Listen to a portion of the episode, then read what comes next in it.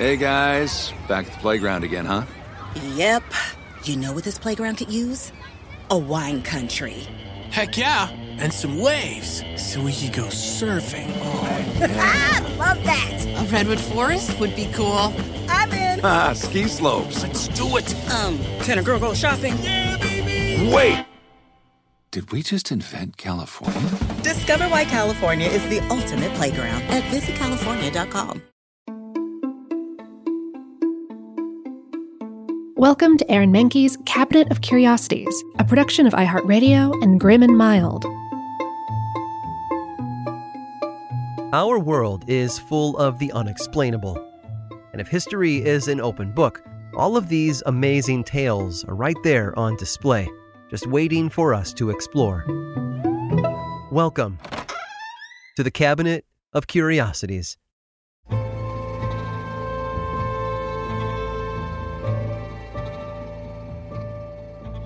The books that make the news rarely do so because of their prose or even how well they sell. Usually it's because they stir up controversy. To Kill a Mockingbird by Harper Lee has been on countless reading lists in middle schools and high schools across the United States. Set in 1936, it follows the story of a small town lawyer defending the innocence of a black man falsely accused of a heinous crime. And since its publication in 1960, it's found itself on another kind of list in some schools, namely the banned book list. Books are banned for a variety of reasons. It might be due to their subject matter or the author's personal beliefs. Regardless of the reason, those titles not only become prohibited, they also become coveted. Because who doesn't want to read a book that's been deemed forbidden, right? Well, the Puritans, apparently. Thomas Morton was a lawyer from Devon, England, who had endured a fairly conservative upbringing. His family were members of the landed gentry and enjoyed a comfortable lifestyle paid for by the people renting their lands. Yet, despite his traditionalist childhood, Morton grew up more progressive over time. During his years studying law in the 1590s, he fell in with the libertine crowd, shunning the trends of the time by enjoying a life of fun and partying. He set sail for Massachusetts in 1622, where he was taken aback by the Puritans and their, well, puritanical beliefs. As a result, he returned to England in 1623 to prepare for a more productive visit the following year. When Morton came back to Massachusetts in 1624, it was as part owner of the Wollaston Company. He founded a new settlement called Merrymount on land given to him by the native Algonquins. And unlike the Puritans, who saw them as savages to be controlled or killed, Morton got along well with his indigenous neighbors. He even regarded them as more civilized and humanitarian than those of his countrymen in Plymouth, who had shunned the more free thinking ways that Morton held. In fact, the colony didn't just dislike Morton, they went to war with him. Puritan militias broke up his pagan festivals and spread rumors about the debaucherous things going on in his town. In reality, much of the backlash was due to how quickly Merrymount was growing. Many of their business ventures, like fur trading and farming, were taking off, and Plymouth just couldn't compete. Morton was also trading guns with the Algonquins, who had already been marked as enemies by the Puritans. Soon enough, Plymouth's commander, a guy named Miles Standish, used his armed militia to take control of Merrymount and then arrested Morton. And the blasphemous act that had done him in? The Merrymount May Day celebration. May Day had started as an ancient festival celebrated on the 1st of May with singing, dancing, and delicious food. But the Puritans of the Plymouth colony only saw it as a heathen's paradise. For his indiscretion, Morton was tried and exiled to the Isle of Shoals, a small cluster of deserted islands between Maine and New Hampshire. But don't worry, Morton survived, with the help of the native peoples who brought him food from the mainland. When he eventually made it back to Merrymount, the Puritans had reduced it to a shadow of its former self. This time he was banished to England, but once there he found a new way to get revenge that he craved. He sued the colony. And because England had already been at odds with the Puritans, King Charles used Morton's case as the perfect excuse to formally revoke Plymouth's charter. Next, Morton decided to parlay his success with the lawsuit into a brand new endeavor. He wrote a series of books about his experiences in Massachusetts called New English Canaan, and the books took aim at the men behind the Plymouth colony. Their real names were replaced with unflattering nicknames, of course. Miles Standish was referred to as Captain Shrimp, while Massachusetts Bay Governor John Endicott was called Captain Littleworth. Within the pages of Morton's New English Canaan, he insulted their beliefs and policies and suggested the best approach to the New World was integrating the colonies with the native tribes, the way Merrymount had done. Unsurprisingly, Plymouth's governor, William Bradford, hated the books. He went to great lengths to keep anyone else from reading them, which is why New English Canaan is widely considered to be the first book banned in America. Although the English government destroyed the first edition of the book soon after its publication, a few copies did survive, and so did Morton's legacy. His exploits were immortalized in works by Nathaniel Hawthorne, Stephen Vincent Bennett, and Philip Roth. All those headaches and all that trouble only resulted in a legacy that has lived on for 400 years. And all they had to do to keep it from happening was to let the man do the one thing he wanted to fight for his right to party.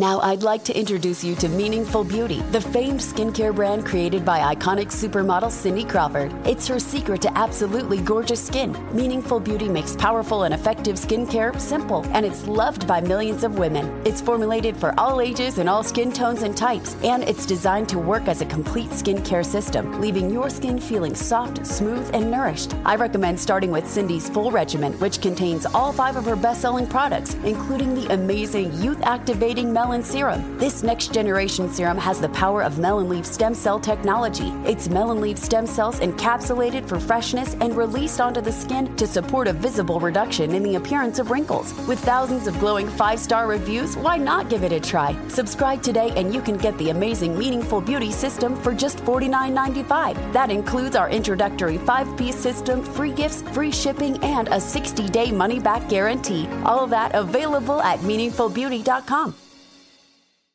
Are you tired of your scented cleaning products smelling and cleaning like meh? Then it's time for an upgrade with the power of Clorox Scentiva. With an uplifting scent that smells like coconut, Clorox Scentiva gives you powerful clean like Clorox, but a feeling like being transported to a tropical island retreat. Imagine putting your phone on Do Not Disturb, tuning out all the constant the feeling of warm sand in between your toes and a fruity drink in your hand. The ones with the little umbrella. Refresh your home to feel like an all inclusive vacation by getting Clorox Scentiva. Also available in grapefruit and lavender scents at a nearby retail store. Okay. I love Walker Hayes. He's amazing. He's so fun, such a great entertainer. And that's why I'm so excited that JCPenney and country music singer songwriter Walker Hayes are partnering together on a new limited time men's collection for the everyday guy. The Walker Hayes for JCPenney collection is an upbeat playlist of instant classics with laid back appeal and down home vibes. As a dad of seven kids, he knows exactly what fathers want and need when it comes to their style. This collection reflects his casually cool styles with outdoor inspired details and versatile colors. Perfect for the guy living the t shirt life or someone wanting some fresh options that feel just as good. It's easy to wear affordable styles that celebrate the ultimate family man, along with the quality, durability, and sensibility dads appreciate. Available online Saturday, May 4th at jcp.com and in store Thursday, May 16th, just in time for Father's Day. Limited time only. JCPenney, make it count.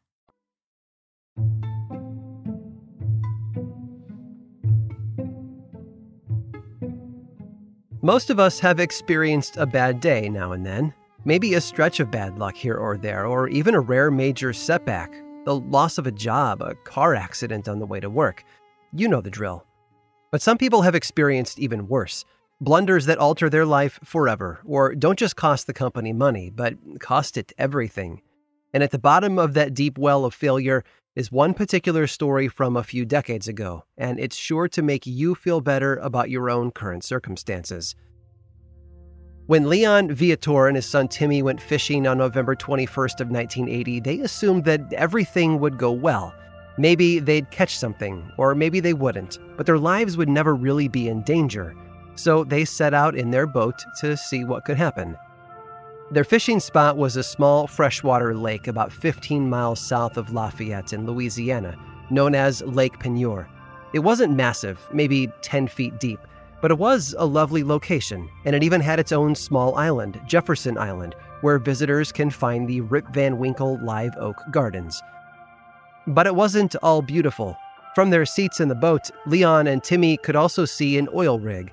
It turns out that, in a search for more natural resources to take advantage of, oil giant Texaco had hired a local company to do a test drill right in the middle of the lake.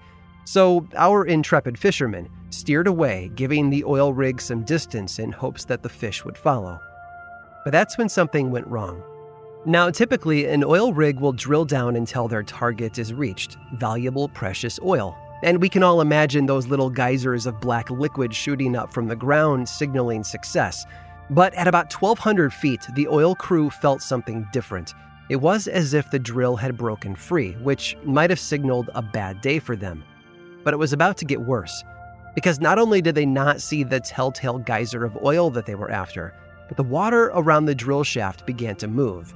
In fact, it almost looked as if it were swirling. And within a matter of minutes, that swirling motion looked an awful lot like a bathtub that's had the drain plug pulled. Which is exactly what had happened.